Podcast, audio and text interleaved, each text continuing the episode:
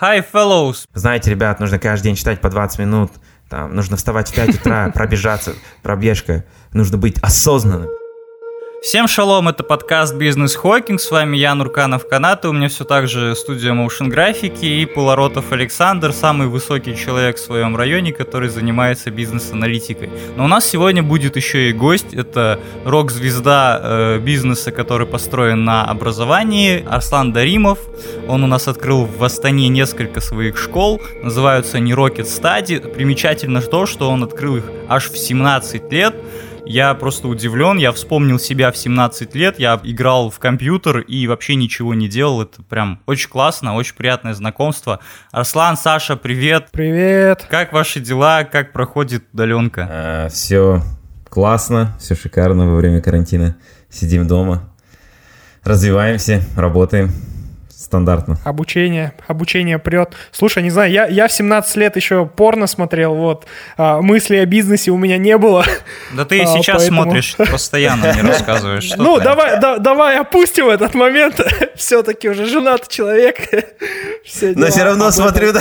Не, ну, это, это хорошая тема для обсуждения. Можно посвятить ей отдельный выпуск подкаста. Там и гость должен быть специальный. Разбор причинно-следственной связи, да, комплексы, загоны. Надо психолога звать гостем и как раз обсуждать твою проблему. Да, да, да. Мне, мне очень нравится эта идея. И, и за счет подкаста не вот этот сэкономишь 15 тысяч тенге на психологи. А, вот сколько шикарно, стоит. да? Да, да, да. 15 штук. А ты пользовался, Арслан, кстати, когда-нибудь вообще вот там бизнес, ну не бизнес-коуч, а вот там психотерапевт, психолог? А, я, ну, если... Говорят, это реально дает. Пользу. Нет, я, я никогда не пользовался. Ну, примерно сейчас у бизнес-консалтера же 15 тысяч сейчас стоит же стандартного. Да, да, да, да. Да, да, да. И вот мне кажется, вот такого психолога, который там анализировал бы тебя и твои загоны, и твои там комплексы, мне кажется, тоже примерно плюс-минус так стоит. Слушай, а ну вообще вот там, к примеру, обычно там а, таких, а, к таким профессионалам ходят, когда хотят, знаешь, порефлексировать, как ты говоришь, причинно-следственные связи найти. А, ну, а, а, а ты, например, как это делаешь? А, там, у тебя есть какой-то рецепт там свой или, или что-то такое? Как часто? Ты чё, это же моя самая любимая ну, тема же. Круто, давай, дели, делись. Я просто эту тему обожаю, почему? Потому что я считаю, то, что наш мозг, это тоже, типа, не искусственный интеллект, ну, в целом интеллект, короче. Мы сейчас открытие сделали, я уверен. Надо патентовать эту мысль. Да, да, да, да, да. Я вот такой, я просто недавно проснулся и такой, я же для меня день сегодня это открыть. Ладно. Это нужно сделать на заставку начать. Я понял. Вообще, наш мозг это интеллект. Как искусственный интеллект, только интеллект. Один раз я, в общем, отдал бразды правления, просто молчу, и у нас все да, да, да, ушло, все, ушла вся структура. Да, да, да. Вернемся, вернемся в серьезный настрой. Есть классная история успеха. Все герои имеют свою историю, все дела. Так вот, э, насколько я знаю, я очень много о тебе узнал, все, что есть в интернете, я все глянул. В общем, ты в 17 лет поступил э, в Штаты в колледж, так это вроде у них называется, но решил попробовать что-то сделать здесь, продавал учебники по английскому языку, э, то есть это ребенок, 17 лет все-таки ребенок, который в большинстве случаев не знает даже на какую специальность ему поступать. Тут он начинает просто что-то делать. Вместо того, чтобы размышлять, кем ему быть, он начинает что-то делать. Да, я сейчас говорю о человеке, который сделал открытие, что мозг это интеллект, но не искусственный. Так вот, он пробовал обучать сам. Он пробовал обучать сам, потом он решил открыть эм, свой образовательный центр, и, как говорится, понеслось. После этого было очень много всего просто все любят тебя звать, все цепляются за то, что ты сделал в 17 лет бизнес, спрашивают, какой ты деловой, как ты масштабируешься, как ты открываешь, значит, э, филиалы, как ты, возможно, будешь продавать франшизы. Но мы-то, ребята, немножко прожженные опытом, и если там это были репортеры, журналисты и прочие СМИ, то мы вот будем тебя изнутри раскапывать. Скажи мне, пожалуйста, к чему ты пришел уже, и к чему ты пойдешь дальше. Потому что это на самом деле самое важное. Я вот э, э, правильно упоминается всегда. Я вот тоже, и почему я, да, предыдущий, да, вот мне понравился тоже коммент э, по поводу рефлексии и в целом э, анализа такого, потому что это моя любимая тема, потому что я считаю, что именно через рефлексию, да, мы можем научиться каким-то новым вещам, для себя какие-то открытия новые сделать и через свой новый, а, свой существующий опыт. Мы же всегда стремимся к какому-то внешнему, там, читаем аудиокниги, смотрим лекции, интервью, бесконечные какие-то просмотры, качаем себя информацией и гоняемся за этой информацией. На самом деле у нас своя куча информации, которая внутри у нас есть, просто ее нужно проанализировать, как бы отсортировать, правильную базу данных сделать, и в конечном итоге э, можно будет потом к ней постоянно обращаться. Так вот, анализируя вот, вот этот, как вот, скажем, такой опыт, и э, Ханат правильный комментарий был, то, что это такой юношеский был проект, э, точнее, старт, э, mm-hmm. он до сих пор есть, и я от, отнесся к нему так играючи, и отнесся к нему как к такому некому э, проекту, который сможет э, какую-то дать мне уверенность в мире, скажем так, бизнеса, в мире там, э, предпринимательства, то, что я какой-то... Любой человек, скажем так, э, любому абсолютно человеку нужно какой-то предмет э, какой-то для уверенности да, в личностном. Я такой был человек, который уверен был в себе, но не прям, чтобы уверен, что, ну, как девятом-десятом классе я там очень сильно хотел быть, там, э, гордиться чем-то, там, э, потому что я очень много разговаривал о разных вещах, постоянно спорил с преподавателями, но они всегда за, за меня цеплялись и говорили, ну, ты сначала что-нибудь сделай хорошее, а потом мы посмотрим. Типа, и, и мои аргументы всегда они были, заканчивались тем, что просто ты еще ничего не сделал, из-за этого ты ничего не можешь говорить. И постоянно я всегда спорил со всеми преподавателями моими, потому что я им говорил, они мне говорили, вот ты сначала в университет поступи, то-то я говорю, ну есть же другие пути, есть другая жизнь, которую мы там... Почему вы всегда нам одно говорите, то, что одним путем надо жить? Я говорю, всегда вот какой-то стандартный, короче. А я такой всегда зануда был, противный человек. Когда мне что-то говорят, одно, я всегда должен был найти второе, что альтернативу какую-то найти. Я не знаю, откуда эта тема, но я всегда как-то стремился альтернативу какую-то найти. Даже иногда, загоняясь, даже не то, что иногда, в школе же все это по фану было, я искал альтернативы ради альтернатив, да? Я вот таким вот болтуном всегда был, э, что любил просто спорить, какие-то э, контраргументы находить. И из-за этого мне преподаватели не любили, и все мои, э, все мои разговоры просто разносились тем, что ты сначала что-нибудь сделай, а потом э, будешь говорить про эти вещи. И вот... Слушай, вопрос такой, Арслан, извини, что перебил. Да, нормально. А вот сейчас, там, к примеру, вот то, что ты, ну, у тебя была манера такая, что спорить и так далее, ну вот, а, а какой ты сейчас, ну, то есть вот, э, если сейчас посмотреть, то есть вот те старые какие-то привычки, изменил ли ты их в себе, вот что тебе помогло, к примеру, если ты это сделал, то что тебе помогло вообще там, ну, грубо говоря, работать над собой, а, потому что, ну, вот эта непрерывная работа над собой, вот, не знаю, мне лично вот это интересно, а, то есть как ты, например, если поменял эту привычку, то как ты к этому пришел, как ты это сделал? Вот или она все же с тобой осталась, это как бы часть тебя, да, и, а, и ты ее как-то превратил в плюс, да, в свое привычку. Да, она и была плюсом, мне кажется вот знаешь, все же моменты всегда остаются. Вот все вот какие-то uh-huh. определенные наработанные привычки, это же тоже часть какая-то, часть тебя, вишенка какая-то определенная. Uh-huh. И она остается, просто какая-то определенная агрессия ушла, навязчивость ушла, и в какой-то момент она просто стала там, да, умеренной такой частью тебя. Раньше она была такая uh-huh. агрессивная, импульсивная, а сейчас она стала менее. При этом она все равно осталась, да. Я при этом всегда пытаюсь все вещи объяснить, даже самого себя объяснить потому что у меня какой-то определенный есть такой внутренний бзик, то, что у меня страх есть, что меня могут не понять. Но это со школы осталось, потому что я всегда на такие сложные любил темы обсуждать, рассуждать, и у меня страх по сей день остался, то, что меня могут не понять. Но это у любого, мне кажется, преподавателя или кто преподает, у него всегда есть страх, то, что, блин, я сейчас что-нибудь сложное скажу или что-нибудь наоборот легкое, меня не смогут не понять.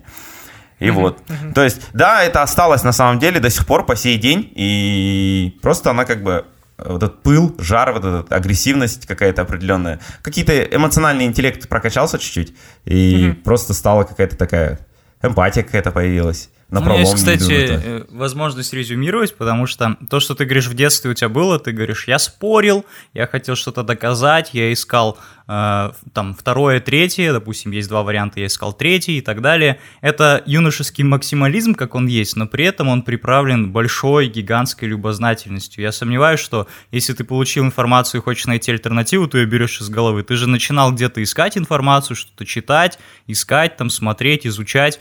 Вот, это, это самое классное качество в, в молодежи, в детях, когда они, ну вот, допустим, обычная молодежь, у них есть определенный пул YouTube-каналов, которые они смотрят, развлекательных, определенная там а, программа по развитию себя, и они останавливаются. А вот такой вот максимализм и любознательность, она помогает находить новую информацию. Допустим, есть меломаны, у которых просто библиотека музыки гигантская. Они находят такие группы, которые найти невозможно. Но они запариваются и делают это. Ты, значит, развивал какую-то часть. Я пытаюсь понять, вот что, о чем именно ты обычно с ними спорил. Как ты в итоге решил, что ты станешь предпринимателем в 17 лет? Ты можешь, кстати, спокойно сказать людям, сколько тебе сейчас лет, чтобы они понимали вот эту разницу.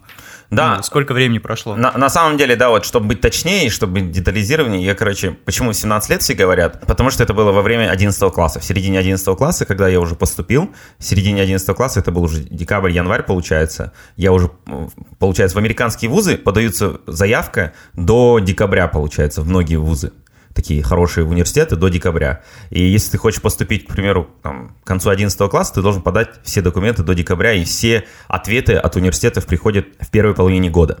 Теперь, когда в первой половине года прошла 11 класса, уже все мои одноклассники начали готовиться к ЕНТ, они уже там полгода осталось, они такие уже на суете, в панике, о, всего лишь полгода осталось, ой, там, всего лишь там э, немного осталось, чтобы там до ЕНТ и так далее. А я уже поступил в университет, и у меня моя паника, тревожность уже ушла, я уже уверен был, куда mm-hmm. я пойду. И осталось пространство для каких-то э, там умственных нагрузок. Других не было. Э, я уже все эссешки написал, personal statement написал, рекомендательные письма собрал со всех. Ну, скажем так, я весь свой фронт работы выполнил. Э, экзамены все сдал, а я к этим экзаменам там, с конца 10, а, конца 10 класса, получается, в районе где-то готовился 9-10 месяцев, пол, год, короче, грубо говоря, готовился ко всем этим вещам. Писал эссешки, все лето готовился, 10-11 класс. Ну, короче, очень интенсивно провел период, такой марафон хороший, 9-месячный. Закончил все, все, все эти работы предварительные, и в середине 11 класса у меня появилось время для каких-то других альтернативных вещей, которые я могу делать, проектов.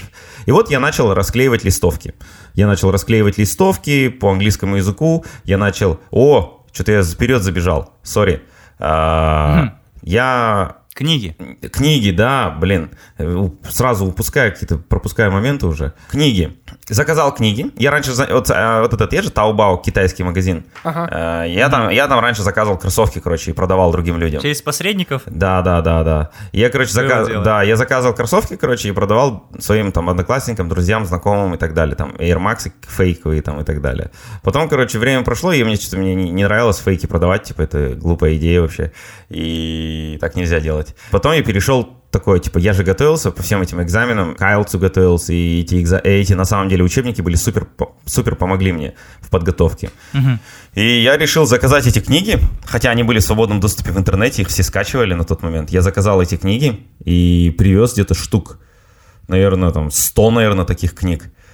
И это глупая была затея. Почему? Потому что эти книги в свободном доступе качались всегда. Какой-то какой для себя клич был. Искренне верил прям в эти учебники, то, что они единственный путь к достижению хорошего балла по IELTS. И я сказал, я смогу их продать. Вот прям так уверенно был. У меня сейчас такой ага. уверенности нету в других вещах. Ну, блин, я на тот момент сказал, я продам эти книги. Если я не продам, значит, я плохой там, э, не смогу убедить человека, я прокачаю свои навыки убеждения людей, короче. И... Бросил себе вызов. Да, вообще бред какой-то на ровном месте пустом. Я, короче, все эти книги заказал, они приехали через там три недели, месяц, типа, и я начал ходить по учебным центрам разным, образовательным, и продавать эти книги, короче. Прям вот ложил пару экземпляров и заходил в разные бизнес-центры, школы, звонил им и там, ходил, продавал эти учебники вот так вот. Э, door-to-door, скажем так, sales. Mm-hmm. Ну и, в принципе, эффективно было. В один из образовательных центров я зашел, позвонил, и они мне такие говорят, нам учебники не нужны, нам нужен преподаватель по английскому языку. Я говорю, а сколько вы платите? Сразу они такие, 500 тенге в час. Я такой, вау, вау, говорю, нифига себе, говорю. 500 тенге это не только вау, но и 85 рублей или полтора доллара. Типа, тут я книги продаю, на одной книге я зарабатываю 300 тенге всего лишь. И сколько ага. я движений делаю на них там? 50 тенге, 60 тенге на автобусе. Ага. Потом я еду туда, потом мне покушать надо в столовой где-то. Я там тратил, на самом деле, в минуса уходил на этих книгах. Слушай, а что, понимали вообще на 500 тенге в тот момент, что можно было взять? Ну, то есть, там, я не знаю, сколько дней можно было жить, чтобы все понимали? Нет, ну я-то, во-первых, всегда с родителями жил. Ага. А, Я никогда квартиру ничего не снимал. А, Кушал я тоже ро- родители мне покупали Ага. кушать дома. Типа и, проблем таких никогда не было. С едой, там, слава, богу, всегда, всегда таких проблем никогда не было. Но а, никогда не было таких день, расходных э, карманных денег, их всегда мало было. И можно было там на 500 тенге, ну, я не знаю, там, я не любитель, никогда не ходил в компьютерные клубы, ничего там, но ну там типа сэндвич купить, колу, там Ага, ага. два-три два-три раза купить, как бы нормально. Ну, Как и Нормально, сейчас. Нет? Или сейчас уже Да нельзя? так- Не, ну сейчас сэндвич 300 тенге, кажется, стоит, нет разве? Блин, И может. кола Ну 200. вот, ну, и- ну я, как раз я 500 давненько не тенге. брал. Да, и вот. Сейчас, раньше можно было два раза взять, сейчас можно только один раз взять. Ну вот, в два раза выросла, короче, цена. Ладно, Да, что-то да, мы да, да, по да. сэндвичам больше. Продолжай. Не, в этом же и красота. И получается, как бы, я вот понял, что, типа, там больше платят, типа, за один час. Тут, тут я продукт покупаю, трачу на него время и так далее, а там... А там я, капец, сижу ча- часик всего лишь в теплом месте, по холоду не хожу зимой. Я получаю за это 500 тенге, 600 тенге в час. Они говорят, резюме подготовьте, мы вас посмотрим и так далее. Я говорю, резюме подготовил, там все так идеально сделал, написал в чуть ли что, что я не в золотой руно участвовал в школе, там, э, русский медвежонок, там, чуть ли не такие, олимпиады, А, вообще, бред вообще, короче, резюме же такое не делает никогда, я по-детски его сделал, чтобы прям показать всю красоту, то, что я активный, супер и так далее. Чуть ли там не фотографии прикреплял, с кем я встречался, кого я там вот этот переводил, кому я переводами занимался и так далее, короче. Ну, короче, прям целое портфолио собирал. Сейчас, и вот, если бы сейчас люди готовились вот так вот к собеседованию, на самом деле, Ага. мне кажется, у людей люди безработными не ходили бы. Вот я согласен. Конечно, конечно, тупой тезис, супер необоснованный, но мне кажется, если люди вот так вот готовились сейчас бы к интервьюшкам, вот относились, ты вот переводчик английского языка или ты преподаватель, но ты про всю свою жизнь готовишь, чуть ли не фотографии приносишь и показываешь свое портфолио. Пока мы далеко не убежали, я хочу 5 копеек вставить. На самом деле, люди, которые приходят на собеседование, вот я сколько людей сам посмотрел, сколько раз я, допустим, ходил собеседоваться, они реально никогда не подготовлены. Человек приходит в компанию, он о ней ни черта не знает, он не знает ничего, чем он будет заниматься, у него в резюме написано вообще не то, что ты хочешь видеть. Ну, запарься, идешь ты там на менеджера по продажам, напиши, что ты менеджер по продажам. Идешь ты на копирайтера, напиши, что ты копирайтер. Вот меня прям вынуждает это беситься очень сильно. Я хочу посоветовать всем, кто ищет работу или кто хочет уйти с нелюбимой работы, посмотреть киргизстанский, ну или киргизский фильм, э, независимый, называется «Салам Нью-Йорк», он есть на Ютубе, не знаю, кто-то, может, из вас смотрел, он не профессиональный, но в нем показан э, вот этот вот момент, когда человек ищет работу в чужой стране, он не знает ни языка, ничего, и он просто стучится в дверь и прям идет, идет и говорит, возьмите меня, я готов там работать бесплатно. Ко мне один раз пришел такой человек устраиваться, говорит, я нашел ваш инстаграм, я увидел работу, я готов работать бесплатно, там обувь вам чистить, кофе носить, просто чтобы находиться внутри, короче, атмосферы, внутри офиса. И если ты действительно хочешь куда-то пойти, то ты должен туда пойти. Не надо там сидеть, типа, ой, меня не возьмут, кто я такой. И как ты говоришь, и написать в резюме нормально, кто ты, кто ты такой вообще. Либо рассказать это лично. Я, меня прям бесит, когда люди не, не готовятся. Все, я, короче, побомбил, продолжай. Вклиниться, короче, в какую-то движуху, в какой-то в информационный такой рабочий поток. Конечно, ну а зачем работать там, там, где ты не хочешь, где ты не хочешь быть через 5 лет, через 2 года? Ну, зачем ты туда пришел? Надо уходить. Но ну, вот я вот, к примеру, если честно, да, э, это вот ты, ты вот говоришь, да, про, про такое супер, да, стратегическую такую вещь, да, а вот э, моя задача была просто вклиниться куда-то, просто вклиниться куда-то, и главное что-то, что-то, что-то получать какие-то деньги, да, 20 тысяч тенге, 15 тысяч тенге в месяц для меня было вообще не важно, потому что э, для меня любые, любые деньги были это вот ценностью большой. И я даже не думал, о каком, какой сумме я хочу зарабатывать. Мне просто нужно было вклиниться и дальше больше. Я всегда так говорил. Когда мы начинаем работу уже искать, мы же сразу же говорим, примерно там 150 я хочу в месяц, примерно 200, примерно 250, 300, 500. Это можно вот такое вот делать, когда ты уже как уверен в себе, ты профессионал и ты востребован на рынке. Также, когда у тебя куча предложений, когда у тебя 5-10 альтернатив, и ты такой думаешь, ну, наверное, уже я могу сам свои условия выставлять, свое ТЗ. Э, для рынка. А когда ты начинаешь только, ты вообще же не можешь же э, условия для рынка выставлять свое ТЗ. Рынок ТЗ под тебя выставляет. Ну, у нас есть такой лайфхак. Вообще, э, сотрудник должен приносить компании в три раза больше, чем его оклад. Вот мне это говорили в первой студии, где я работал, и потом еще где-то я встречал. И, в принципе, оно так, так и выходит в большинстве случаев. Да, да. Да, и в продолжение вот этой истории, она на самом деле такая супер такая... Э, я сам влюблен в эту историю. Почему? Потому что она такая история Золушки, блин. Ага, давай. Ну, реально, я когда сам рассказываю, прям я говорю, как будто бы я хотел специально эту историю рассказывать, из-за этого так делал все, я же. По-любому так и есть. Нет, на самом деле не было, искренне говорю, но она сейчас так звучит, прям супер э, история Золушки, там, в KFC работал, потом Ага. стал мега популярным, потом э, встретил там, да, э, какого-то мультимиллионера, который помог мне из KFC выбраться и так далее. Ну, прикольно. Вышел замуж за него, да? Ну, Да, да, да, да, да, да. И вот, Как у Золушки. приняли на работу там, начал работать, э, начал преподавать сначала английский язык, потом начал преподавать уже IELTS, за IELTS мне начали платить уже тысячу тенге, я вообще в шоке был.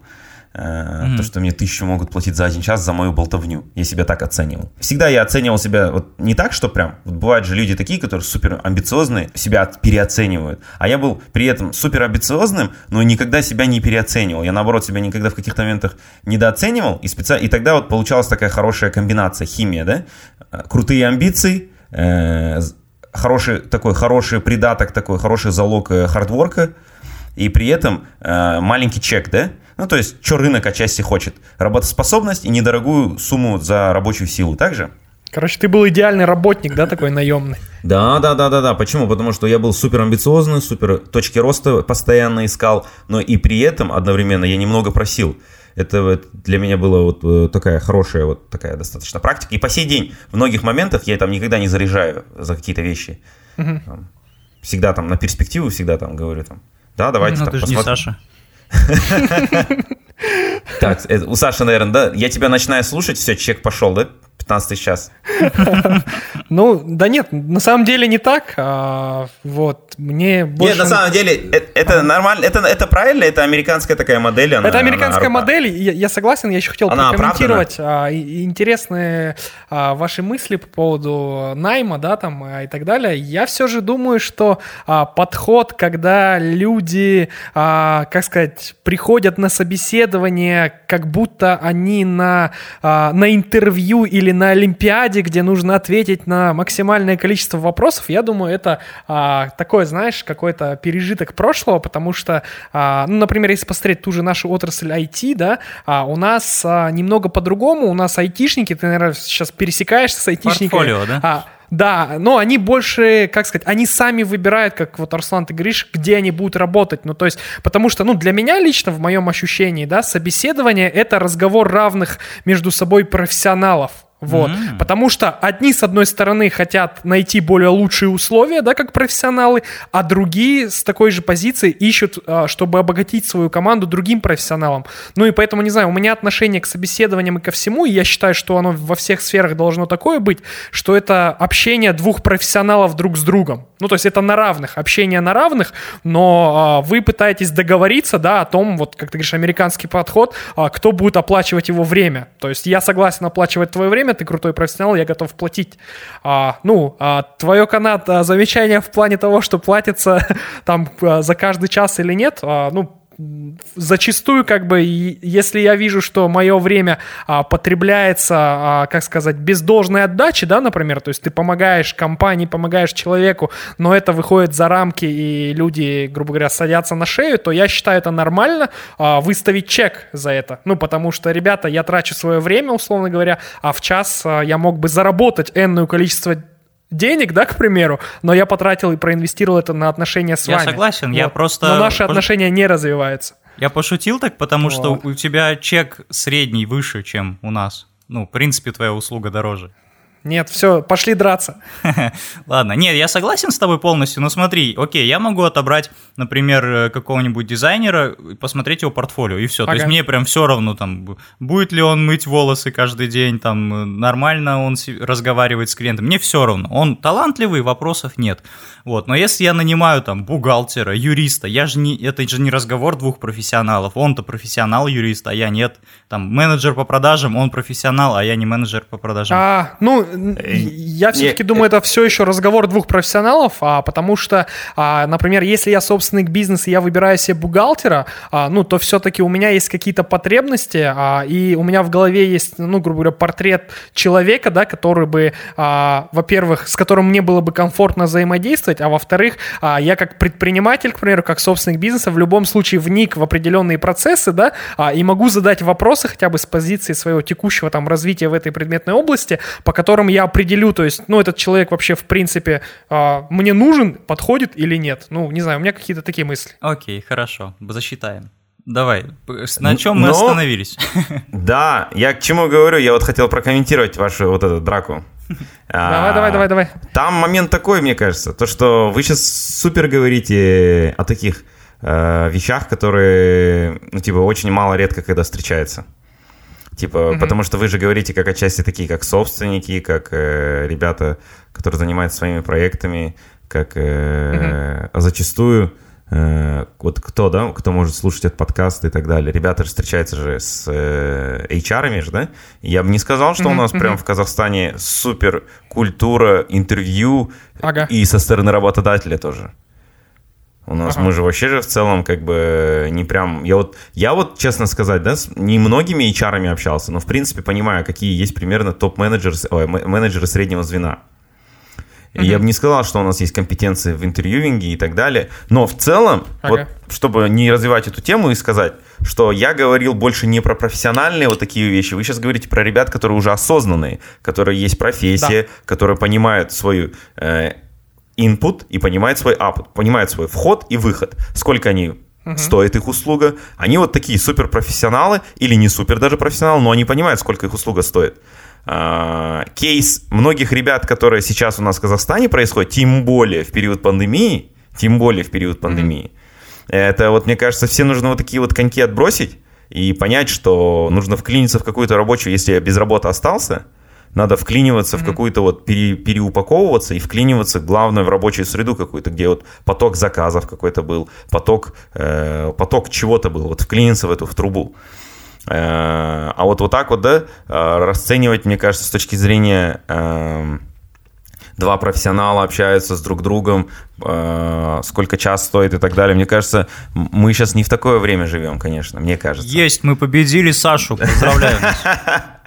Мне кажется... Я просто выключил микрофон, на самом деле я матерился. Да, да, да, да, да, да. Вот. Нет, я не спорю на самом деле, я не спорю, да? Такой, я то- точно так же учительнице своей говорил, да?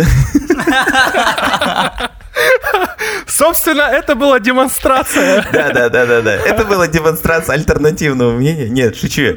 На самом деле, я не спорю. Просто мы сейчас говорим о двух разных аудиториях. Саша работает всегда на B2B, и он работает с очень такими осознанными ребятами. Я работаю в B2C сегменте. Согласен. Я работаю в Согласен. B2C сегментами, и это супер не- многие неосознанные ребята, и тем более у нас даже э, возраст разный, с кем мы работаем. Я работаю в основном с там, да, студенты, школьники. э, даже когда приходят к нам преподаватели, они в основном, да, э, там 25 молодые, 30 лет, да, то есть у нас очень там, там не так много там взрослых преподавателей, есть там 40-45, да, но не так взрослых много преподавателей. А, из-за этого, а вот э, Саша с кем работает, вот даже вот какую он, как- какую он лексику использует слова, определенные, неопределенные, там, да, профессионал, непрофессионал, из, из контекста такого-то, да, ну, то есть, э, даже здесь вот, это разные аудитории, и, но, чтобы резюмировать, мне кажется, вот классная штука была бы, э, это главное, вот, как вот э, Ханат сказал правильно, это главное вклиниться в какой-то информационный рабочий поток, где вот было бы что зарабатывать и было бы где кушать, условно. Окей, ладно, давай продолжим. Да, да, да, да. И вот, вот, это, вот, вот это моя задача, цель была, Мгм. чтобы вклиниться куда-нибудь и начать заниматься Но прикольно. ты потом Потому что, ушел как бы, оттуда, да?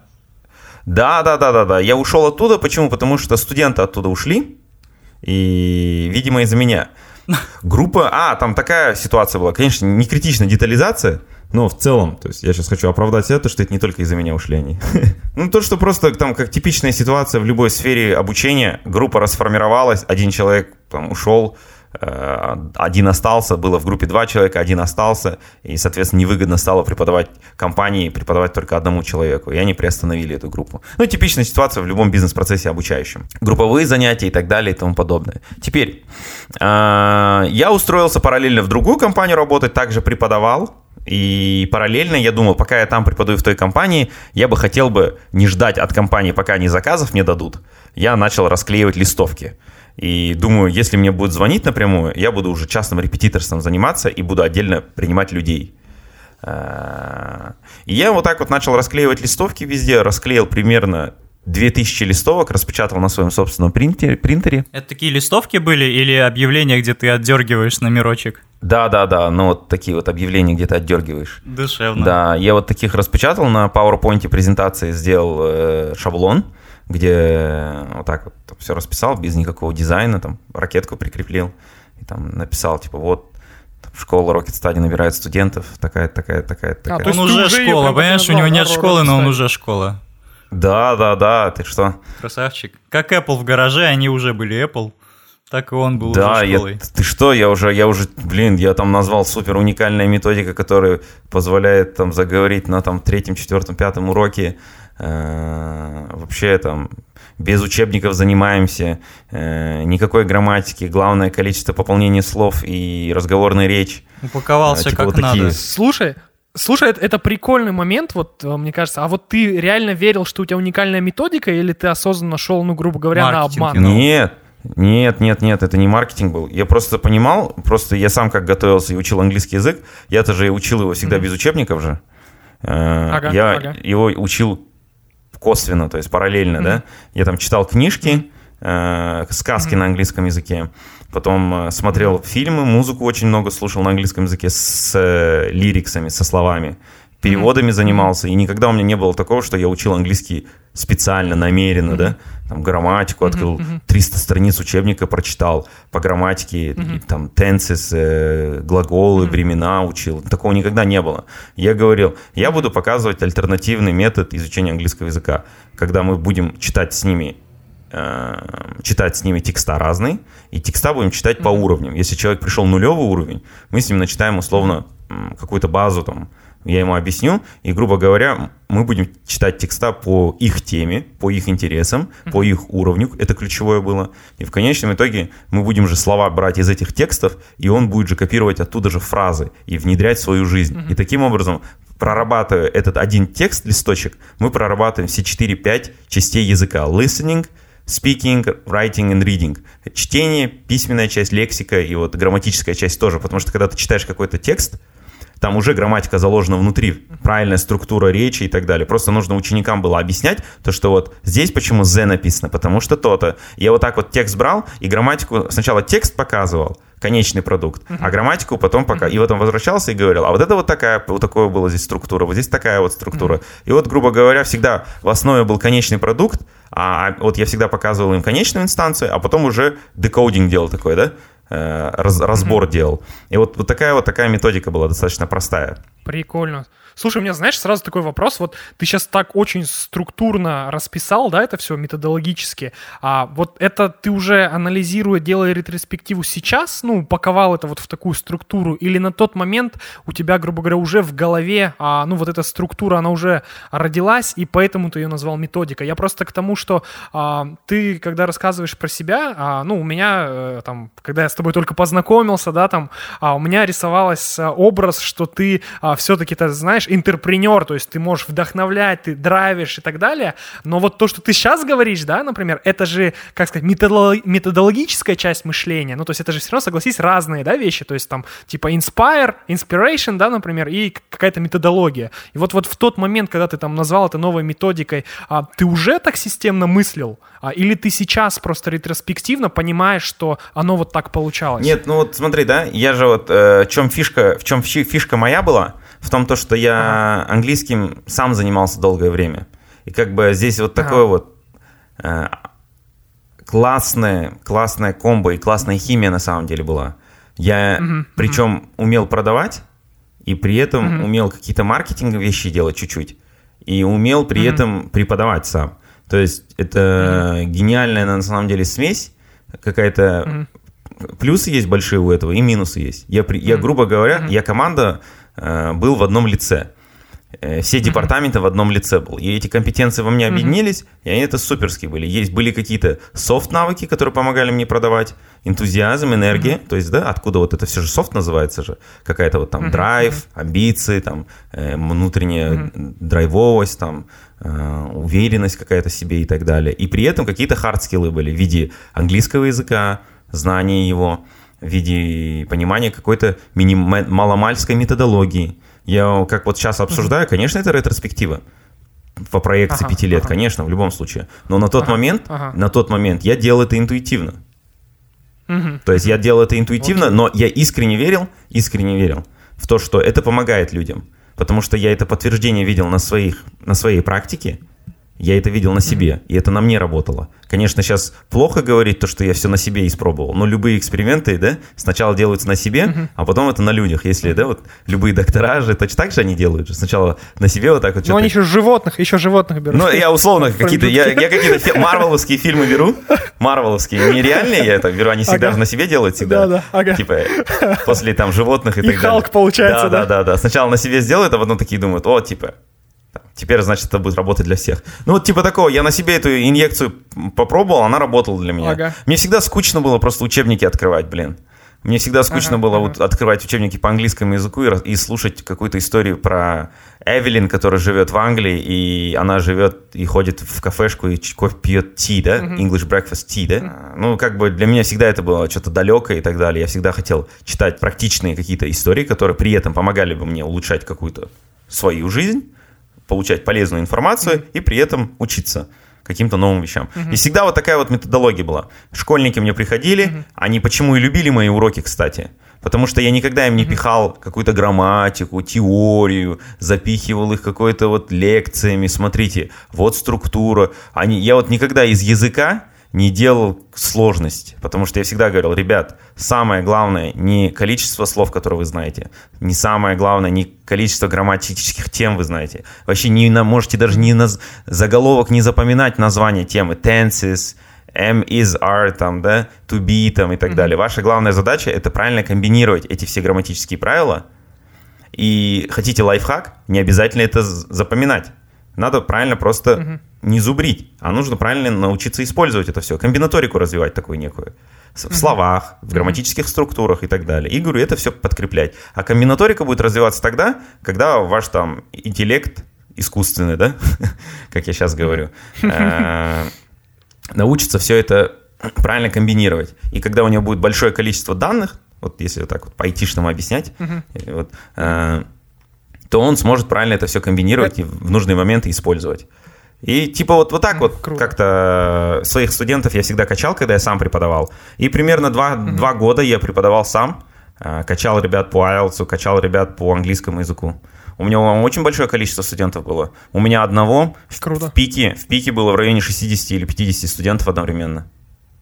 То есть ты один вел такое количество Да, у меня студентов? групповые занятия были, типа, если бы э, на тот момент, типа, э, конечно, это, это другая тема, но в целом, то есть, да, вот 50-60 студентов было, которые обучалось у меня. Слушай, а вопрос масштабирования тогда у тебя был вопрос, типа, я устал вести 60 клиентов, типа, мне нужно кто-то, кто мне поможет, а, ну, типа, донести свою ценность большему количеству людей. А- Мне кажется, он со временем это понял. То есть он, э, он увидел Да, да, да. вот да. эту стандартную схему обучения английскому, скучную, э, тягомотную. Он при- придумал что-то свое, предложил рынку что-то свое, протестировал это. Спрос есть, да? Да, спрос пошел, людям нравится. Он говорит, наверное, почему бы это не масштабировать? А, прав, нет. Да, на самом деле. Но вот, чтобы, да, вот вперед не забегать, я вот опять возвращ- э, возвращусь, чтобы на масштабирование уже тему не переходить. Давай, давай. Я вот хотел бы вернуться, и вот, когда я набрал, вот листовки расклеил эти объявления, э, из из 2000 листовок мне обратилось примерно 2-3 человека. Позвонила, и когда они мне позвонили, я сказал, вау, значит спрос есть. И получается, объявление расклеил, два студента ко мне обратилось, я сказал то, что пока у нас, не, не сказал, что офиса нету и так далее, я сказал, подождите пока, я вот там в родительской комнате принимал звонки, и сказал, подождите пока, сейчас группа набирается, Мы, я вам перезвоню. Собирал контакты, и мне начинали обращения. Параллельно я рекламировался во ВКонтакте, группу собирал, привлекал своих студентов, репосты собирал. Э, всех просил репосты делать. Прикольно было, это суперский experience был на самом деле.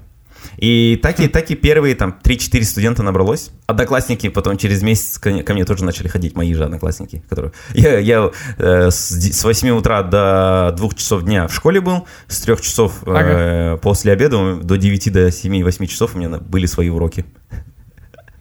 Слушай, и как это вообще там сказывалось на твоей репутации там? В школе? А, в плане, да, вообще, ну то есть как, как относились, вот интересно. Ко мне начали обращаться учителя со школы, потом э, ученики, ученики школы наши начали приходить ко мне и говорили, Арс, ты там вроде английский преподаешь, давай мы вот тебе запишемся. На перемену выходили, я уже на перемене продавал, прикинь, английский.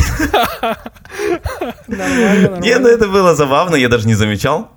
Это, это ага. прикольно было. Потом первые пять клиентов пришли. Ну, вообще, на самом деле, это прям такое сладкое время. Почему? Потому что это было такое... Ну, всегда я был просто... Я, знаешь, мне никогда не было... Вот многие даже подумают, блин, стесняются застеснялся бы там, да, в школе ходит, сказали, о, чем он занимается, ага, там, да. и так далее, там, как он мог выйти. Я не стеснялся на самом деле. Почему? Ключевой момент. Потому что у меня всегда был английский хороший, и всегда у меня в школе был самый лучший английский.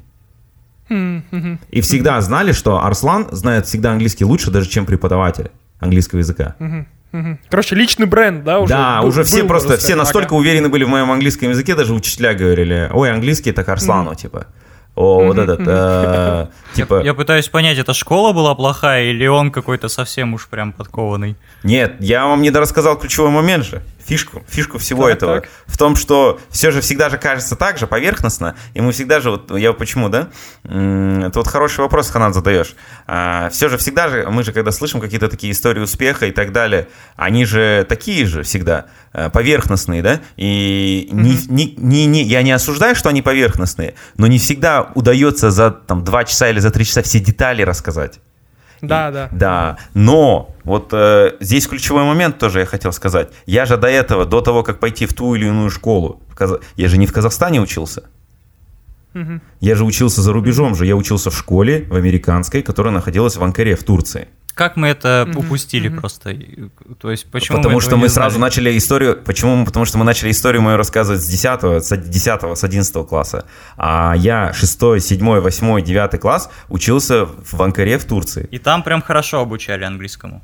Ну, я, ну, бро, это американская школа была, я был погружен в экосистему. А, там все на английском акцента было. даже не было. Там все на английском было. Окей. Я учился потом в консер... Я учился в консерватории один год в Анкаре. Э, это вот консерватория по фортепиано была. Один год чисто в турецкой школе учился, и другие три года я учился чисто в американской школе. У меня отец работал э, в посольстве в Анкаре. Из-за этого мне повезло там бесплатно учиться и так далее. Ну, сейчас, наверное, люди думают, ну да, у него там отец э, в посольстве работал, у него да, все да, было да. доступно. Но ну... с другой стороны, будь там другой ребенок на этом месте, может, он бы столько сил не отдавал этому, например. Угу. Вот опять же, да, момент. Это была частная супершкола угу. где стоимость школы была 30 тысяч долларов в год. Но угу. я учился там бесплатно. Угу. Согласен. Есть, Сколько и, лет ты там учился? Три года.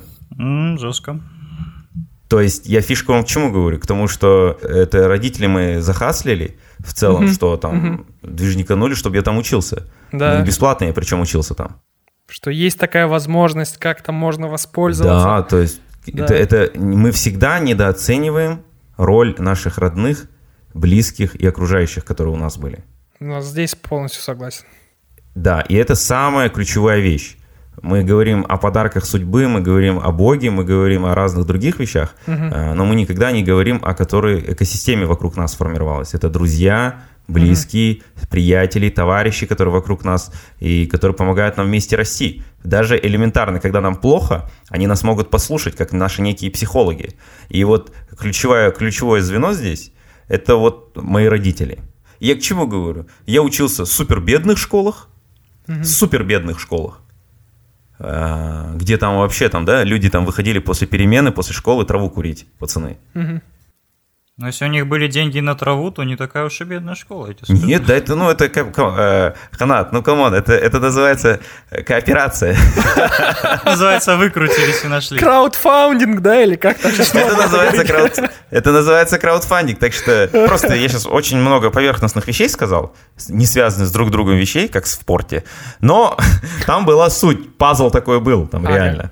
Там был пазл в чем заключался? В том, что намерение, опять же, да? Э, Нельзя делать ради вещи, ради какой-то определенной вещи. Должна быть высшая цель.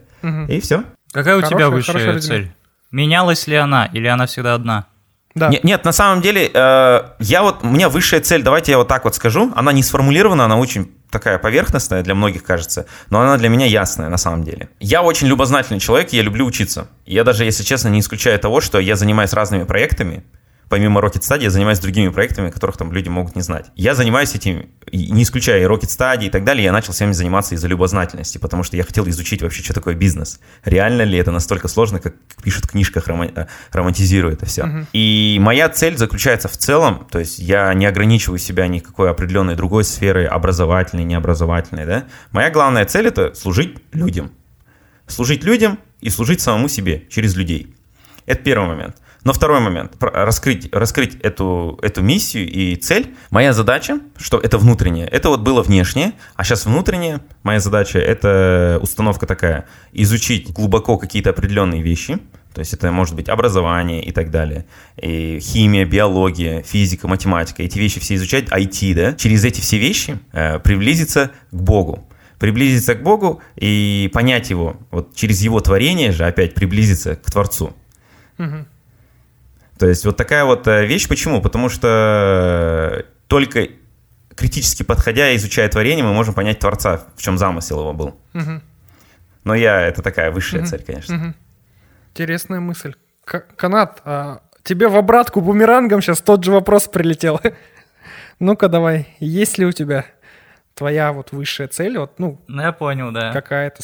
ага. Ну, она банальная, сделать мир лучше, и я очень плохо отношусь. Ты, ты, ты меня знаешь прекрасно, я плохо отношусь к некрасивому, к нестильному. Вот мне, меня беспокоит, что чувство вкуса у людей отсутствует в большинстве. И мы с тобой, помнишь, обсуждали вчера буквально, что э, почему за рубежом у людей, допустим, те же дома, интерьеры красивые, органичные, а у нас вот эти вот пледы, ковры, дивандеки, как их там называют. Золотые, золотые какие-то, да, элементы. Да. да? Да, колонны, Да, там ребят, еще да. Ну, то есть вот этот вот э, байский кич, вот, э, и поскольку я нахожусь в Казахстане, моя задача влиять. Почему, ну, как воспитывается вкус? Ты рождаешься, и он у тебя сам воспитывается. Ты видишь на улице вывески, видишь там рекламу по телевизору, и вот мы, собственно, делаем другую рекламу, да, другой дизайн, другую графику, в общем. Давайте теперь у Саши спросим. Да, слушайте, вот, ну, то есть, э, вы согласны с тем, что, например, когда задумываешься о такой там какой-то высшей цели, то это, ну, и такая глубокая рефлексия часто приводит, ну, в основном в депрессивное какое-то состояние. Ну, я не знаю, может, у меня у одного так, что когда вот раскручиваешь, раскручиваешь, раскручиваешь, а, ну, и в итоге ты как-то к чему-то приходишь. Я, я, конечно, Вот. я не знаю, сейчас в современном мире, да, я не хотел бы звучать так радикально. Я бы, я бы хотел Так. бы сказать так, одно. Это уловки дьявола, короче. Ага, окей, окей. Почему? Но Это- объясню, ага, чтобы это так. было понятно Так, для вас. Вы же, так- давай-ка, вы, же- давай-ка, вы же люди давай. отчасти э, такие же, которые критически мыслящие, хотят всему объяснение услышать. Конечно, это невозможно, но э, постараюсь, постараюсь, опять же, да? Как он нас раскусил. Но нет, я потому что сам такой. Сам такой, я всегда хочу на определенные вещи слышать объяснение, не просто заголовок. Это то-то, да? Это на самом деле... Да, да, а почему это, А почему, да? это, Ну, это? мне кажется так. Мир наш современный, он настолько сложный, что сейчас, я не знаю почему, заговор это или нет, или что это такое-то, но в целом модель потребления и такая вот мировая, да, экономика растет тогда, или там модель потребления увеличивается, когда люди в целом не уверены в себе. И вся реклама, Инстаграм, социальные сети, алгоритмы, заметьте, вокруг индивидуальности. Все алгоритмы Инстаграма, они вокруг индивидуальности. То есть они не вокруг потребностей комьюнити. Даже ТикТок. У него алгоритмы заточены на комьюнити. ВК. У него заточены алгоритмы не на индивидуальность, а на комьюнити. у Инстаграма и Фейсбука, социальные сети, которыми мы часто пользуемся, это на самом деле глубокая вещь. Я вот не хотел бы туда вдаваться в алгоритмы, но они все построены вокруг эгоцентризма и индивидуальности. Как лучше я посты угу. пишу, лайки, то, все и так далее. Как лучше фотку сделаю я и так далее. И теперь вот эта вся наша, вот эта вся экосистема, которая сейчас сформировалась, информационная, она на самом деле на нас давит. Давит на наше внутреннее я, и мы не слышим свое внутреннее голос наши огло, э, отголоски нашего там, интеллекта, mm-hmm. нашей интуиции, да, чего мы хотели бы на самом деле делать. И мы мечемся, потому что мы видим, к примеру, Ханат, наверное, понимает меня, о чем я говорю, когда ты творческий человек, ты занимаешься какой-то визуализацией, ты бац, увидел у кого-то какой-то проект, который космический он сделал, там, условно, с BMW, да, а на самом деле у тебя может быть высшая сила, а ты бац, такой, уже ушел туда. Потом опять, и вот так вот куча отвлекающих факторов, которые у каждого свой уровень. И вот алгоритм, он настолько настолько универсальный стал, что он для каждого играет с каждым человеком на его нотках же, на, что его тере, коробит, на, то, на том он играет и постоянно давит на эти нотки. У творческого человека это другие творческие люди, которые крутые портфолио делают, карты, проекты делают. У бизнесмена это другие бизнесмены, которые куча денег зарабатывают. У девчонки, которая красивая, у другие супер, еще красивее люди появляются. И вот это постоянное сравнение, другие еще методики, по которым, да, наше внутреннее я уменьшается, уменьшается. И когда мы о таких вещах больших начинаем разговаривать, и у нас сразу такой, блин, да нет, это сложно, да нет, это то, да нет, то, то, то, то, и все, короче. Из-за этого в целом я называю это игрушка э, дьявола. Почему? Потому что она играет с нами, mm-hmm. с нашим внутренним, mm-hmm. э, внутренним голосом, и, mm-hmm. и, и ее задача вот этой всей системы в целом э, сделать так, чтобы мы стали пассивными и критическое мышление свое отключили и стали потреблять рекламу, кликали на все, работали просто исправно, э, делали свою работу, зарабатывали хорошую среднюю сумму, э, но при этом не имели большого количества времени для размышления всего этого. Слушай, супер это мысль, проблема на самом деле. стабильной самооценки. То есть то, что ты говоришь, появились Инстаграмы, Фейсбуки, другие предприниматели. Даже когда всего этого не было, проблема оставалась. Это вечная проблема. То есть ты мог посмотреть в соседское село, и там у человека больше коз, ну и там коров. Ты смотрел на чужую жену, она красивее. Это стандартная история, и это проблема стабильной самооценки. В идеале... Смотри, я, сори, что перебиваю, но заметь, сразу, да, чтобы мы поняли одну вещь. Раньше же это же было реже, но не, это было, это нормально. Это ни, ни одному человеку не чуждо зависть, жадность, э, сравнение и так далее. Это все человеческие нормальные вещи. На это не надо исключать. Но сейчас же это теперь в компьютере в кармане нашем находится. И участилось это репетишн. Я, допустим, вообще в Инстаграм могу не заходить. То есть у меня выключено уведомление, я не завишу, например, от этого. И что мешает другим людям тоже не зависеть от ой, этого. это, ой, это, это, это, это слабости. Ну это... ладно, мы сейчас далеко уйдем, но Давай. вот эта игрушка дьявола, я Каму пулю всегда вспоминаю. Я не знаю, меня прям разрывает. Что ты вспоминаешь? Да, вот на, эта фраза Кама Пуля не, не видел? Он всегда говорит эту фразу, ее этот Бэткомедиан в мемах использует. Я тебе скажу, бездель это игрушка дьявола, во-первых. И почему-то вот она у меня с этим ассоциируется. Ну, это, видимо, какая-то более религиозная Нет, фраза, чем угу. я думаю. Просто я к чему говорю? Раньше было все это ничего не чуждо, это было всегда, это и будет. Просто это сейчас стало в нашем кармане. Вот ты сказал, да, можно отключить. У нас восприятие всего этого не такое, что можно отключить, потому что мы более интимно это все воспринимаем. То есть мы уже телефон стал ближе, чем наши там родные, близкие на самом деле. Твой вот тезис, он такой. Я же очень общаюсь с масс-маркетом же, там большим количеством людей, там постоянно uh-huh. большое количество людей, да, не прям с такими успешными взрослыми и так далее. И сейчас я вот ну, там в одной программе я участвую тоже там, а, обучение льготников и так далее и там большое mm-hmm. количество людей, там 30 тысяч человек, большое количество людей. И о каких вещах мы сейчас говорим, на самом деле, это очень высокие вещи.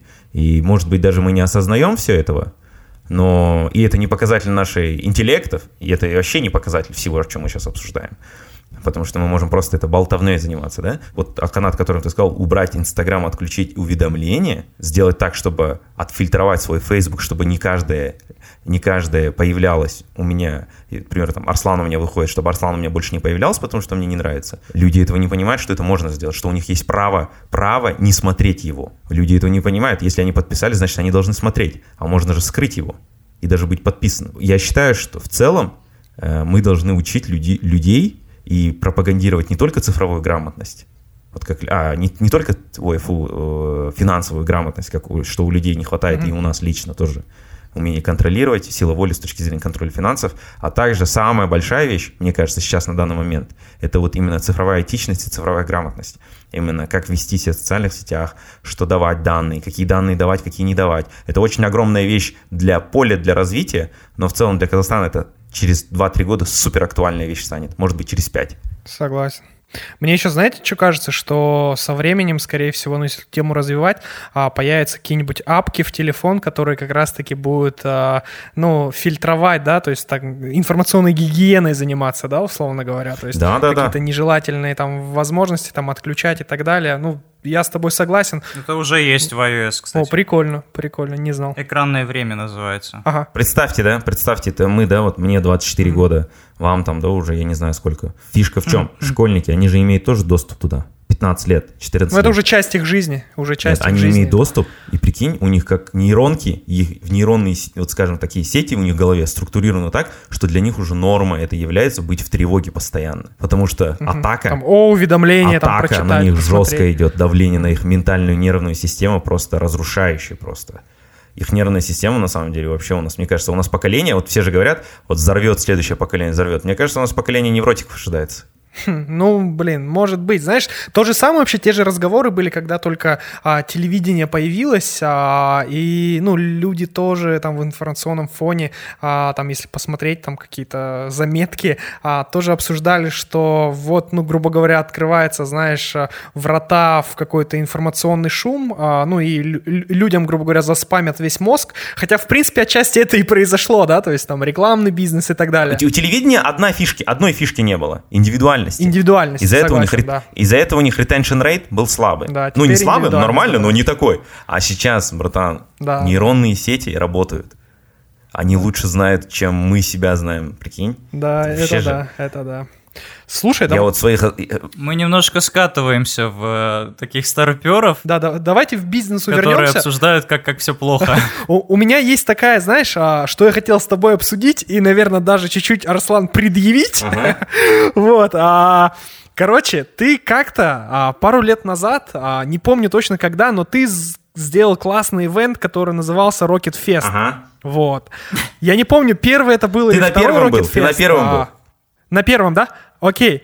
Да, вот, короче, я был... Ты там тоже был? Да, я, я объясню. Я был на первом Fest. А, это такое классное мероприятие. Оно мне по- понравилось чем? Той концепцией, что а, там было кучу крутых чуваков, да, которые а, обменивались, ну, реально интересным, а, с, ну, с точки зрения вообще а, своего жизненного опыта, да, там каких-то бизнес-вещей и так далее. А, это было очень круто, и вот там ты на этом а, Rocket Fest ты озвучил а, офигенный подход в обучении, которым я проникся, знаешь, там же. А, он назывался, ну и сейчас называется ed- edutainment. А, когда образование а, неразрывно связано с развлечением, и получается через развлечение, грубо говоря, человек, а, ну, в твоем случае ты говорил, будет знать английский язык, да? Вот. и мне так это прониклось, потому что ты так про это, ну, вдохновленно рассказал, что вы там сделаете кружки, там, обсуждения сериалов и так далее, и что это вот ваш, пил, ваш пилот, который вы запустите, да, в одном офисе, если я не ошибаюсь. И если это полетит, ну, то вы это растиражируете дальше, там, по другим офисам.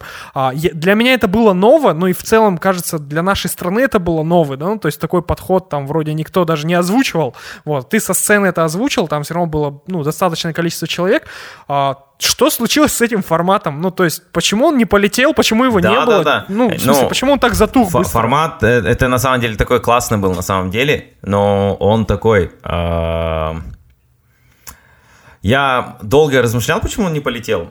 Э, Но мы запускали его, мы запускали, работали над ним э, два месяца где-то, три, полгода где-то работали, нет, нет, три-четыре месяца. Короче, я вам так скажу, почему он не полетел. Одно есть а- а- оправдание всему этому.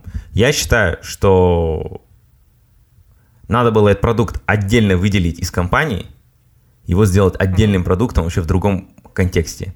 В рамках, как сайт-проект это был, из-за этого он не полетел. То есть не хватило у нас силы дожатия всего этого. Но основная проблема, почему это не взлетело, потому что мы не смогли это все растиражировать и у- рассказать людям до других. То есть эта концепция работает, когда э, в, этой, в этой тусовке в одном офисе участвует 100-150 человек, а у нас было 20, и из-за этого она не полетела. То есть просто в маркетингах и запала не хватило. Маркетингового запала и так далее. Нам денег не хватило реально, если честно сказать. Там реально денег нам не хватило для всего этого. Потому что там э, покуп, покупа, пок- покупная стоимость клиента была намного выше, потому что новый продукт был. Из-за этого он там, экономика не, вообще не, не работала. И экономика такая работала она тогда, когда там участвовал в этой тусовке 100-150 мемберов на subscription модели. Э, И вот. А у нас не хватило денег все это до, до, до конца дожать. Окей, я успокоился, я понял. Да, да, да. Да нет, Вот, потому основная, что да, основная проблема запал и денег. Все. Короче, смотри, де- деньги. Откуда берутся деньги, чтобы масштабироваться? Сколько? 11 школ, э, вот этот ed- edutainment, если я правильно произношу. То есть э, откуда закладываются бюджеты? То есть они выделяются из своего дохода или привлекаются инвесторы? Меня прям Ну, тема смотри, интересует. опять же, сейчас, сейчас мы не можем говорить про 11 филиалов на самом деле, потому что сейчас уже все закрылось у нас, и мы в направлении онлайн будем двигаться, это тоже такой момент.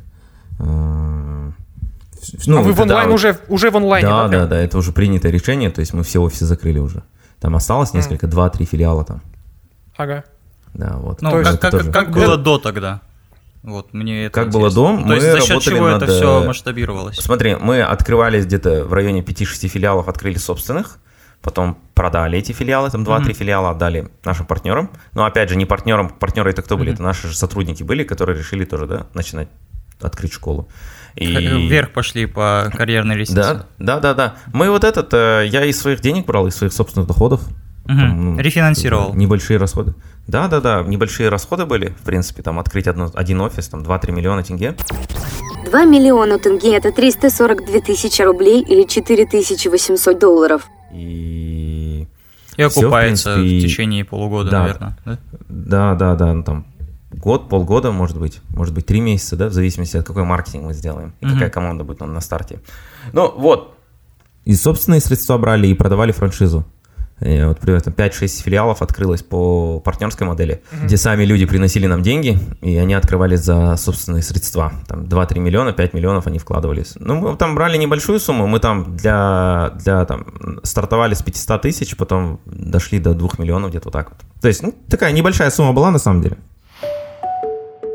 Да, по структуре подкаста у нас так развивалась история, и больше тема, темой, наверное, сквозь вот этот весь час у нас было то, как ты с детства, ну, шел к этому всему, и как у тебя формировалось твое восприятие, вот этого интерпренерства и так далее. И мы остановились буквально на моменте, когда ты начал на себя работать, и когда ты уже назвался Rocket Study образовательным центром, ты был в комнате, и вот этот переломный момент, он очень интересен, потому что многие так и остаются в комнате. Не выходи из комнаты, не совершая ошибки. Как это ты это смог переломить?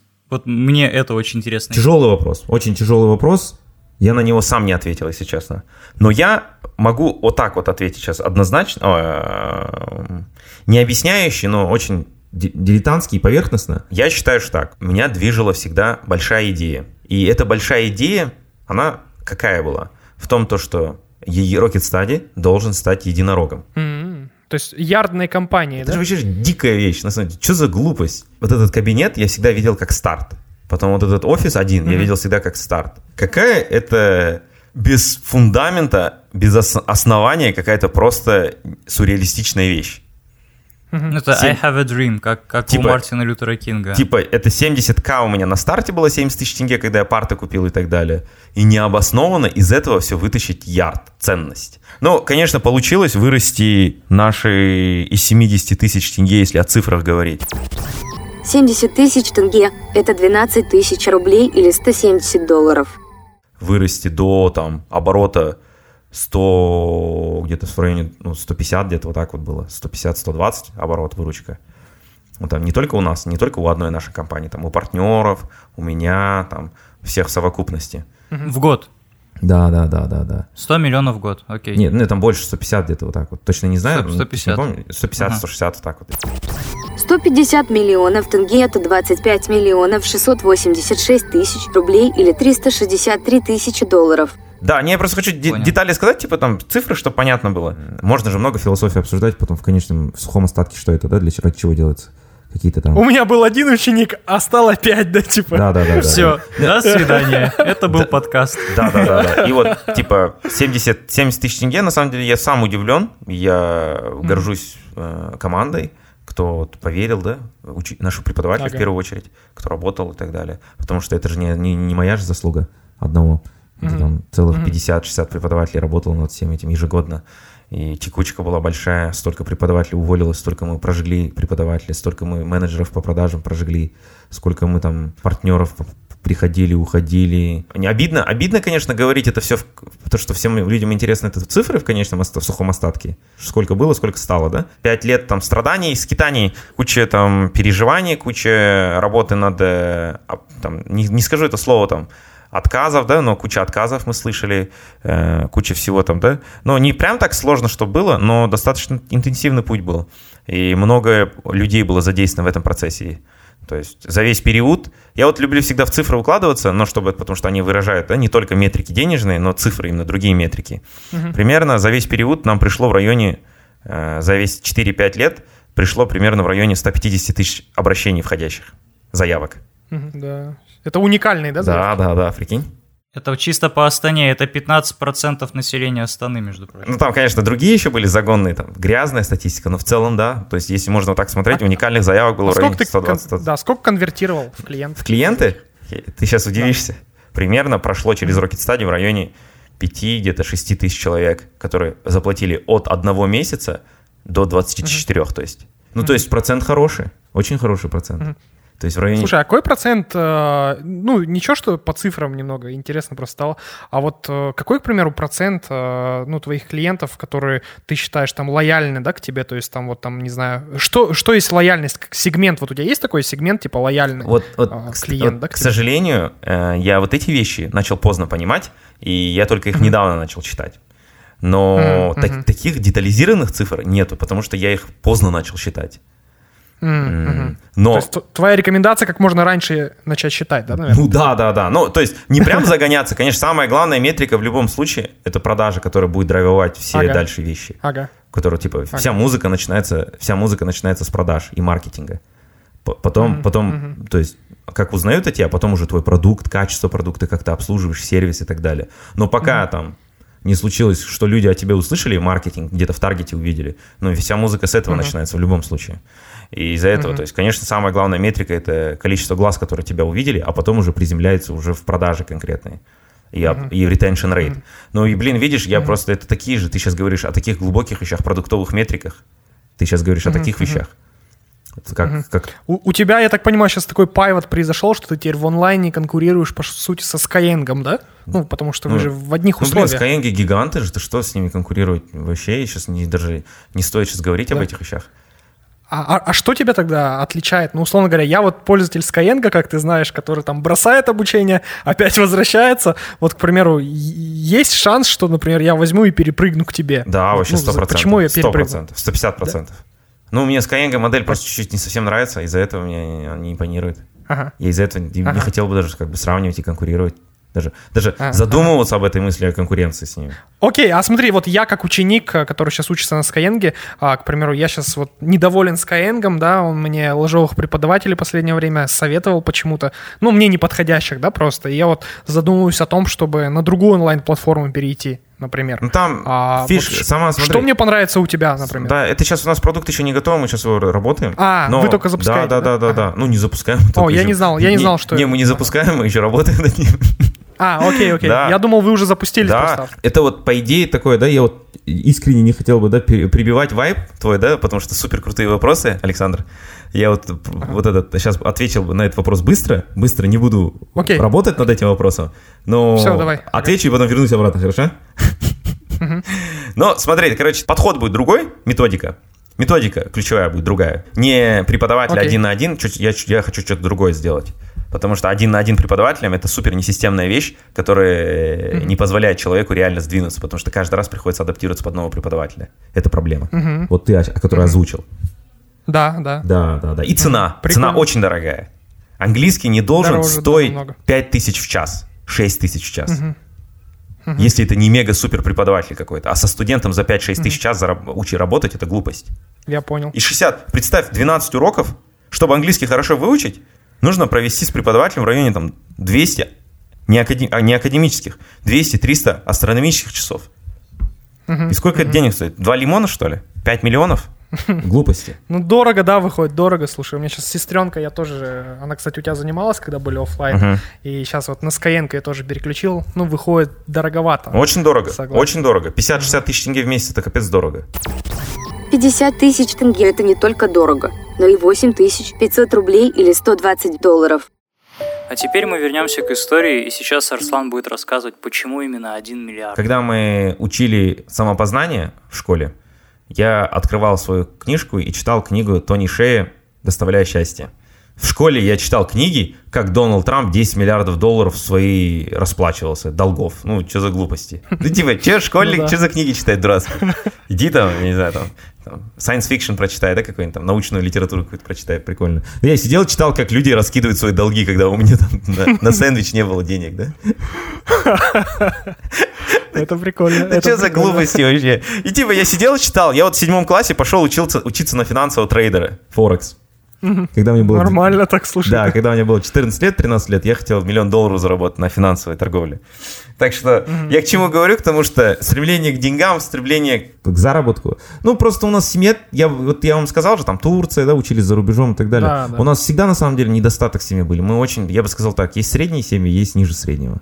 Я как бы, Мгм, конечно, это обидно будет звучать, если там кто-то из моих родных слушает, но у нас небогатая семья, очень небогатая семья. Как и все Мгм. ваши, в принципе, средние. Мне кажется, вы тоже с небогатых семей.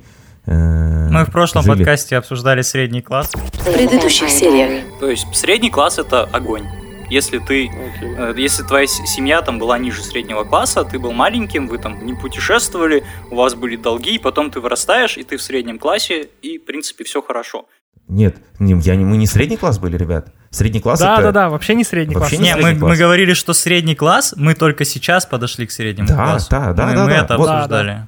Плюс-минус средний класс мы сейчас стали. Это заработком, согласен. работая над собой, работая над э, своими компетенциями, да? Но я вам скажу так, условия, в которых мы жили, то на самом деле не прям такие шикарные условия были. Мой отец... Ну, мой у, люд- у людей немножко заблуждение, когда они услышали, что сколько там 30 тысяч долларов э, в год обучение стоило, и ты учился бесплатно, они могли запутаться из-за этого. Да, да, да, я из-за этого и говорю, то, что, типа, это не история там какого-то золотого мальчика, мажора там, да, э, который там круто все так делал. Я, я счастлив был бы, если бы это была бы такая история. Но почему стремление к деньгам такое большое было? Это же тоже обосновано тем, что закомплексованность из было. детства. Потому что не было. А, Потому это у что... меня сейчас есть такая проблема. Если я вижу что-то вкусное в магазине, я это просто покупаю. Вот раньше я Да? не мог, допустим. Это загоны? купить. Это, это комплекс? А, и, и оно лежит, и я иногда не ем даже, например. Да, и вот, и я же говорю, эта игрушка тоже дьявола отчасти. Она играет с нами? Слишком часто дьявол врывается в сегодняшний подкаст, что-то. Как-то много у него игрушек. Да, да, да. Блин, ну это мастер же. Почему это произошло, вот этот сдвиг? Потому что э, я никогда не видел, что это конечная инстанция. Вот ответ такой. Я вот сейчас на него и до- до- до- допер. Почему? Потому что я не видел никогда, что это конечная инстанция. Меня еще другая вещь может драйвовать. Мы будем перед, э, когда предстанем на, э, в день своего суда, э, мы будем в ответе за те вещи, которые мы могли бы сделать, но не смогли сделать. Или из-за своей лени, из-за других вещей не, не- не стали делать. У нас есть такая рубрика, о которой мы иногда забываем, она называется «Время советов», когда человек советует какие-нибудь книги, там, фильмы, сериалы, да, что-то такое, и вот от тебя можешь посоветовать что-то прям фундаментальное, что тебя поменяло, сделало в свое время, и, и что-то, например, за последнюю неделю, что свежо в памяти. А, Я вот начал смотреть э, не свежо, буквально там в, э, недавно, буквально там месяц назад. Я начал смотреть, полтора месяца назад, смотреть начал курс на Курсере. Научиться, как учиться. Вот так вот. Learning how to learn. Он такой прикольная штука. Вообще супер фундаментальная вещь, методичная, профессиональная, подготовленная, организованная. Самое главное, простым языком объясняющая. Курс посоветую, он бесплатный, для абсолютно для всех бесплатный. От Барбары Окли, по-моему. Барбара Окли, да, Барбара Окли. Второй момент, просто дневник. Дневник. Простой дневник, а, который... Где угодно, да? Листочек простой. И писать и писать вот такие вот вещи. Каждый день, если у вас какая-то тревога на душе, писать, я переживаю из-за такой-то вещи. Я почему не стартую бизнес? Там, многие же хотят стартовать бизнес, ну, такой, переживаю. И потом я говорю, а почему я переживаю? Во-вторых, вот, и вот давай раскладывать вот так вот, mind map такой, интеллект-карта такая, писать bullet point ами. Точку написал, точка. Первая точка, наверное, потому что я не уверен, смогу ли я, нет. Потом задать вопрос, а почему я не уверен? Наверное, потому что у меня еще сферы нету, в которой я уверен был бы, да? Бам. И типа такого. И вот так вот раскладывать свои эмоции и работать с ними. Потому что они сильно тревогу, и не откладывать их, не убирать. Там, я мужик, я не должен там, быть эмоциональным, да? Бывает же такое. Типа, мужик должен быть там, жестким. Типа, че- Мужчины не плачут, да, да? типа такого. Это такой второй, вторая рекомендация, которая очень сильно мне помогает, лайфхак. Третий лайфхак очень крутой. Это я практикую, я вот вам советую те вещи и говорю, те, которые я сам сделал, да? Я не говорю сейчас утопичные вещи, которые типа, знаете, ребят, нужно каждый день читать по 20 минут, там, нужно вставать в 5 утра, пробежаться, пробежка, нужно быть осознанным. Самое главное, осознанность, да? Не такие вещи, Такое надо же простые вещи, которые легко можно внедрить сегодня. Сейчас, не усложняя, да? Я вот буду осознанным теперь, да? Ну как осознанным быть? Методику дайте. Я сам не знаю. Теперь, вторая вещь помогает нам наше сердце без тревоги оставлять, без суеты, без тревоги и заниматься своим делом. Я сейчас говорю про те вещи, чтобы оставаться в фокусе, да? Это благодарность, потому что мы многие вещи свои недооцениваем, которые окружают нас. Благодарность помогает нам не просто благодарить ради чего-то. Благодарность нам помогает раскрыть нашу вот эту э, такую невидимую пленку на наших глазах и посмотреть на наш окружающий мир через другой фильтр, что у нас есть, оказывается. Мы, мы склонны, люди, э, думать, что у нас всегда чего-то нету, а мы никогда не задумываемся, что у нас есть. И это, по сути, вопрос экономического характера. Если переформулировать его, какие ресурсы у меня сейчас на данный момент есть, чтобы я мог стартовать, чтобы я мог что-то начать делать. Благодарность убрать вот эту помогает невидимую пленку на глазах и увидеть, какие ресурсы через призму есть. Это на самом деле такое не просто эфемерное такое философское понятие быть благодарным, а я для себя принял понятие, что благодарность это отчасти такой инструмент, методика по поиску ресурсов, которые у меня на данный момент есть. Четвертый момент — это самая такая фундаментальная вещь, э, но она сложная на самом деле штука, потому что она требует э, силы воли, терпения и глобальные миссии поставить, как и у любой задачи, это считать свое время. Каким образом? Это можно сделать на листочке, это можно сделать через Excel-табличку, это можно сделать через приложение. Есть куча приложений в интернете, бесплатные. Э, Называются они Time Sheet. Sheet пишется не как э, какашка, а пишется как через double E, через две И. Time Sheet. А, Я на протяжении... Таблица. Да, я на протяжении трех лет уже считаю каждый день, каждую секунду свое время и куда оно уходит. Потому что мы считаем деньги, мы считаем, сколько количество калорий мы едим, сколько у нас килограммов в теле, но мы одного не делаем. Не считаем количество времени. А время – это единственная мера измерения всего сущего, которое у нас в мире есть в целом. Любая вещь измеряется не количеством, коли- ой, любая вещь измеряется не минут, а не килограммами и так далее, и так далее. Она измеряется в любом случае времени. Это единиц, это единственное, мне кажется, в мире и- измере- э, единица измерения чего-либо. Количественный такой измерительный показатель какой-то. Время. Четвертая, самая последняя фундаментальная вещь, это вот как рекомендации, как совет и причину я попытался объяснить, чтобы глубина была, зачем это делать. Но нужно считать время как свои драгоценные, э, как свои драгоценные, там, скажем, деньги, какие-то материальные вещи и так далее. Э, Есть приложения разные. Я вот на протяжении трех лет считаю недели, там, 24 часа, 168 часов, в месяце примерно 700 часов, в году примерно там в районе там. И вот за каждый там, у меня проекты есть определенные, и это и не только рабочее время считаю, это и количество времени, которое я посвятил семье, количество времени, которое я посвятил самому себе, количество времени, которое я посвятил молитве, количество времени посвятил, которое изучению чего-то нового.